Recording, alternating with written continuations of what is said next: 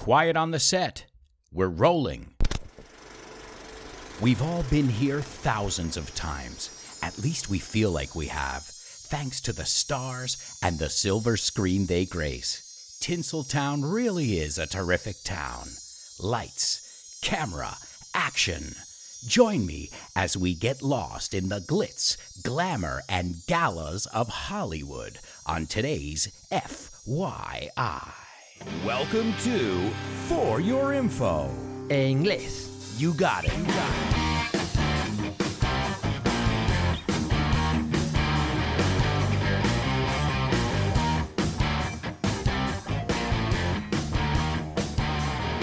Hello, hello, hello, amigos, and welcome to this, the 15th episode of FYI. Can you believe it? We've made it through 15 episodes, and it is unbelievable. I just want to thank all of you for being there and for all the kind words and the suggestions, and well, just for subscribing. Thank you, thank you, thank you. And remember, if you have any ideas for future topics, just drop me a line. I'd love to hear from you. Well, if you haven't figured it out, today we're talking about Hollywood. That's right, Hollywood. And I said something in the intro. I said Tinseltown. Tinseltown really is a terrific town, I said. Tinsel is espumillon. This is something you put on your Christmas tree, but it's something that shines, right? And well, Hollywood is known for shining. It's bright stars. You know how it works. So, one nickname we've always had for Hollywood is Tinseltown, and I called it a terrific town. Careful with this word because it's a little bit confusing. In Spanish, a lot of my students think that it's terrorífico, like horrible, but it's the opposite. Terrific is awesome, excellent, fantastic. And I've got to say, as somebody who lived in Hollywood, it really is a terrific town, and it lives up to its name of Tinseltown. I also said quiet on the set. Quiet on the set means silencio en el plato. Quiet on the set, it's something they say before they start rolling the cameras. And roll, I think in Spanish you say rodar, it's the same. Then I said, We've all been here thousands of times. And it's true. Anytime you've seen a movie or a series, I mean, let's be honest, we've all seen California and feel like we've been there through movies, series. Careful with this one. Whether it's singular or plural, we say series. So, Sopranos is a good series, and I like a lot of different series. It's always used with an S. I said, thanks to the stars and the silver screen they grace. Now, the silver screen is another way we say the movie screen, la pantalla, the silver screen, plateado. It's another way to say movies on the big screen, movies from Hollywood. And to grace means to honor. So they have honored the big screen, or as we call it, the silver screen. And many of you know that stars are things in the sky, but stars are also the people you'll find living in Hollywood. And I know because when I lived there, I ran into, to run into is chocar con or tropezar con many, many famous celebrities. And I'll tell you more about that later in the show. Let's stay focused here. I wanted to look at the word star because we all know that word. You know, it's even a famous song for kids. Twinkle, twinkle, little star, how I wonder. Yeah, I know because I sing it to my daughter, and I remember my parents singing it to me. But star is also a verb in English. I think you say protagonizar in Spanish. An example Harrison Ford stars in that new movie. Something that happens to people in Hollywood or people who are visiting Hollywood is they get starstruck. And to get starstruck is to be totally amazed when you see a celebrity where you can't even talk. And they say if you want to be starstruck, you can be in New York or in Hollywood. These are two places where you can run into many stars. In fact, they're places that are known for stargazing. Now, this is an interesting word because to gaze is to look at. So, stargazing is literally looking at the stars every night, looking at the galaxy, looking at the universe. But stargazing in Hollywood is a different thing. It's out there having a coffee, doing something, taking a walk, and you're on the lookout for, to be on the lookout for is estás buscando celebrities, and you're bound to find them out in Hollywood. Then I said something very, very cliche. I said, lights, camera, action. And that's something that everybody says, not just people who work in Hollywood. Then I used a couple G's. I like to use my double and even triple alliteration whenever I can. I said, Join me as we get lost, perderse, in the glitz, the glamour, and the galas. Now, obviously, a gala is una gala and the glamorous, el glamour. And glitz, this is a really good word as well. Glitz is glamour, or as they say in Spanish, ostentación. Pompa is the way WordReference translates it. And these are words that are often associated with Hollywood. Glitz, glamour, galas such as the Oscar. So, are you guys ready? Today we've got a front row seat to check out Tinseltown. Well, we already mentioned the stars, but we've got to talk about the stars on the Hollywood Walk of Fame as well. This is a very famous tourist attraction, and it's where you can walk down the street and you can see your favorite celebrities and the star that they have. This is on Hollywood Boulevard and the surrounding area. And this started in 1958, the Hollywood Walk of Fame. Now, Frank Sinatra has three stars on the Hollywood Walk of Fame. And you're probably thinking, what? How can he have three stars? Well, he's Frank Sinatra. You got a problem with that?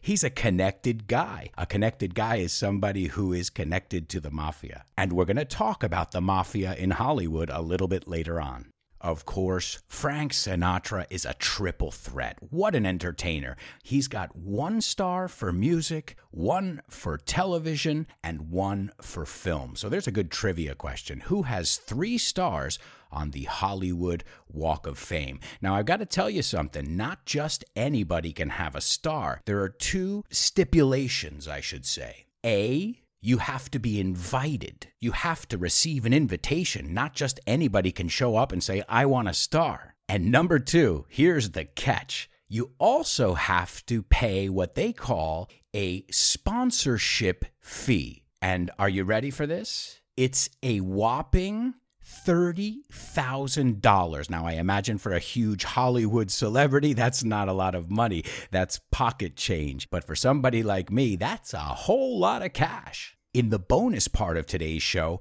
I'm going to tell you why Muhammad Ali is the only person who doesn't have a star on the ground. Okay, so let's look at the naming of Hollywood. How did Hollywood get its name? Well, what I realized when I was researching today's show is that there are a lot of different stories for everything. Everything has three or four different origin stories. And why not? It's Hollywood, it's full of storytellers. Now, one story, which sounds almost too good, too perfect to be true, is about a man named H.J. Whitley. Now, they call this guy the father of Hollywood. And according to his diary, he said that on his honeymoon, which was in 1886, he was standing on top of a hill, una colina, and he was looking over the valley, a word you'll hear a lot in California. It's full of valleys. And along came a Chinese man, and this man was carrying wood.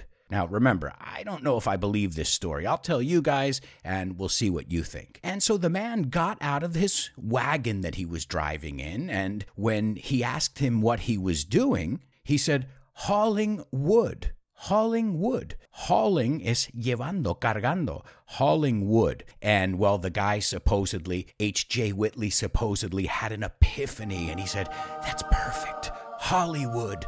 Although the guy supposedly said hauling wood. Now, I don't know. As I said before, it sounds a bit too good to be true, if you ask me. It sounds like what we call an old wives' tale.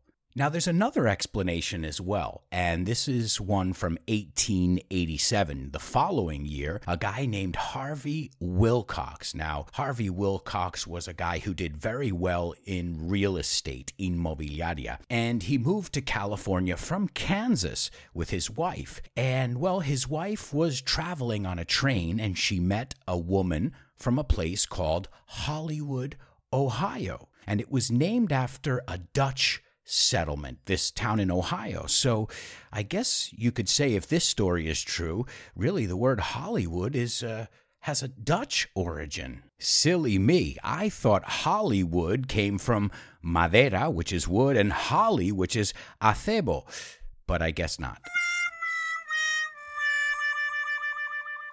So, what exactly is Hollywood? I mean, Hollywood, is it a neighborhood? Is it a city? Uh, a lot of people don't know exactly. So, we're going to demystify this over here. Now, Hollywood is a neighborhood. However, it was an independent city for a while until 1903. But because of a lack of water, carencia de agua, they were forced to become a part of Los Angeles. This was in 1910. So, yes, it's kind of a trick question. Uh, Hollywood was a city, but now it is a neighborhood in Los Angeles. And speaking of that lack of water, even now, I'm sure you guys will recognize from the news, Los Angeles has had a lot of problems with droughts, sequías. So, Hollywood, small little neighborhood, Los Angeles, huge mega city with mini cities or huge cities inside of it. Think of Madrid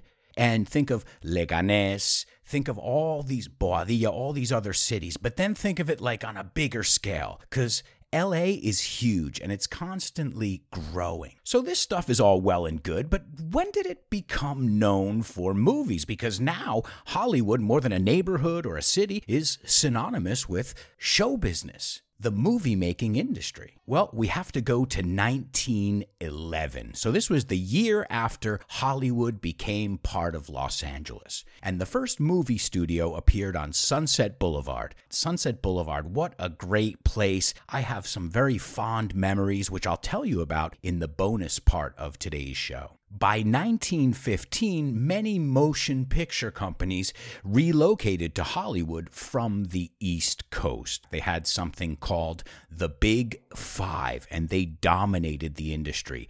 Those were Bonanno, Colombo, Gambino, Genovese, and Lucchese. Oh, wait a second. No, those are the five crime families in the New York Mafia. I'm getting all mixed up.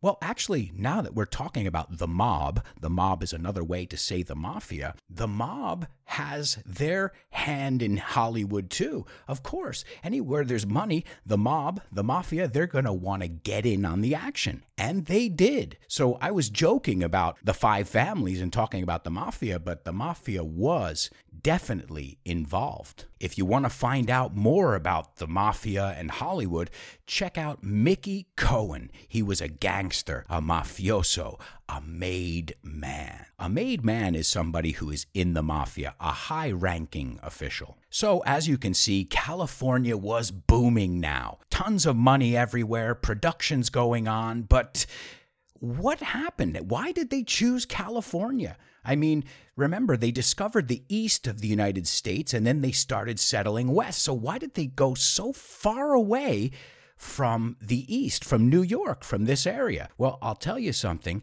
It had something to do with Thomas Edison. Inventor Thomas Edison has a huge part in why Hollywood, or the industry known as Hollywood, is located out in California. And we're going to take a look at that in the bonus part of today's show as well. Now, what would Hollywood be without the world famous Hollywood sign? Well, that didn't come about until 1923 when a real estate agent, real estate again inmobiliaria, named Harry Chandler, he decided to advertise his properties. And well, he decided to make a huge sign so that people could see it and people would be attracted to it, and hopefully he would sell all the houses. Now, it was originally called Hollywood Land. It wasn't until 1949 that it was just shortened to Hollywood, and it had nothing to do with the housing development anymore. It became a symbol of the city. Now, here's a darker side of this.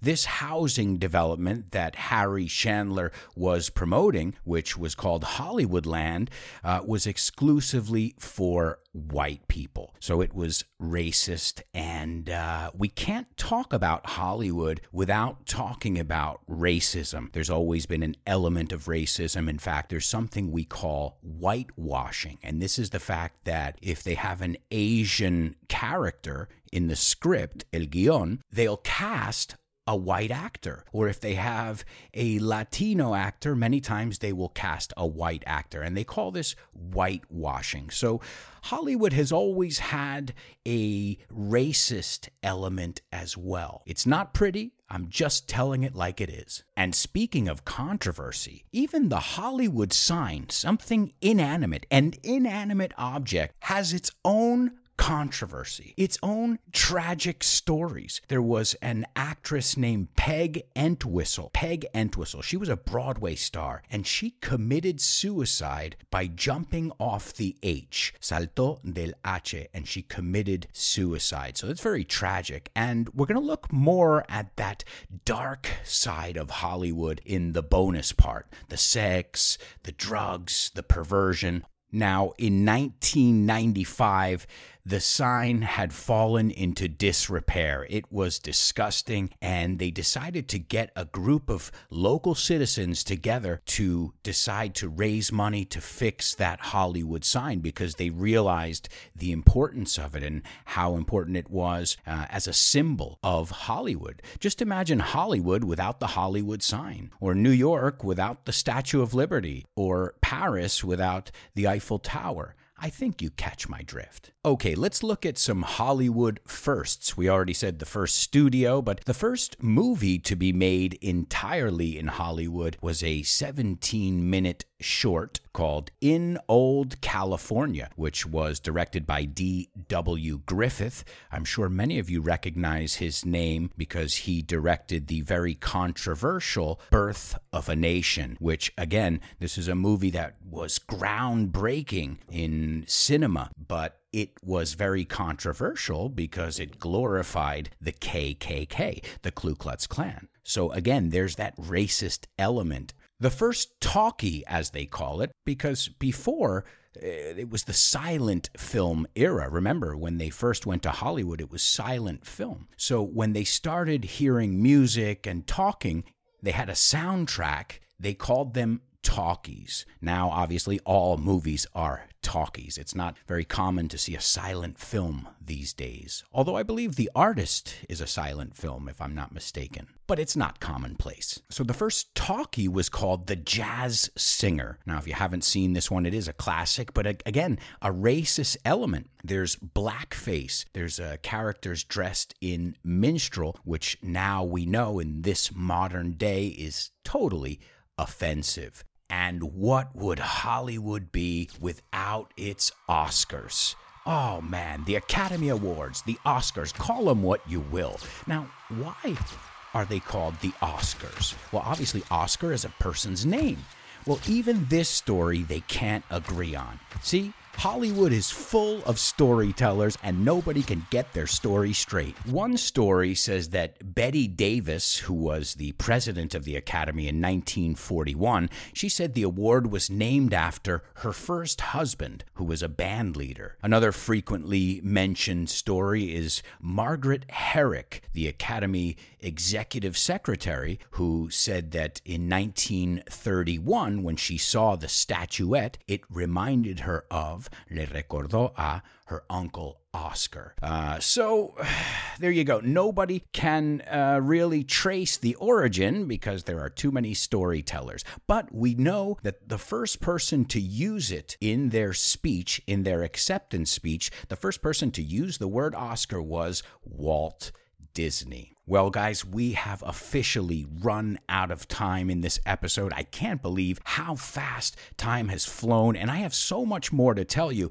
in the bonus part of today's show. If you guys enjoy this show, consider becoming a patron. You can join us at patreon.com slash Alberto Alonso and join our community, which is growing every single day. That said, a nice special thanks to our super duper students Eva, Desiree, Susie, Isa, Alex, Boris, and Loles. And don't forget about our interstellar students, Diana, Carmen, and Pilar. If you guys want to find out more information about joining our community, just contact me. I'll give you all the information you want about bonus content, classes with me, and so much more. It's patreon.com slash Alberto Alonso. Also, wanted to let you guys know, those of you who didn't know, I have a few books, and there's one book that I have, my most recent book, my latest book, which is called English on the Go, and it's where I take you to 30 cities, Los Angeles included, and we discover English by discovering awesome things about these cities. So if you're interested, you can pick it up. It's available at Amazon or wherever fine books are sold. Just do a Google search, Alberto Alonso English on the go. I hope you guys enjoy it as much as you've been enjoying the podcast. Also, I wanted to give you guys a little incentive. If you really like the show, I appreciate you giving me the feedback and sending me messages on Instagram and Facebook and Twitter. But another way that you can say thank you is by rating the show. Go over to iTunes, iVoox, wherever you listen to us, and give us a five star rating. Of course, if you like the show. If not, don't vote. No, I'm just kidding. But seriously, give us a rating and if you want, a little comment. And if you send me a screenshot of that, I'll give you the bonus audio of today's show totally free as a thank you. So thank you so much, guys, and we'll see you in the bonus part of today's FYI.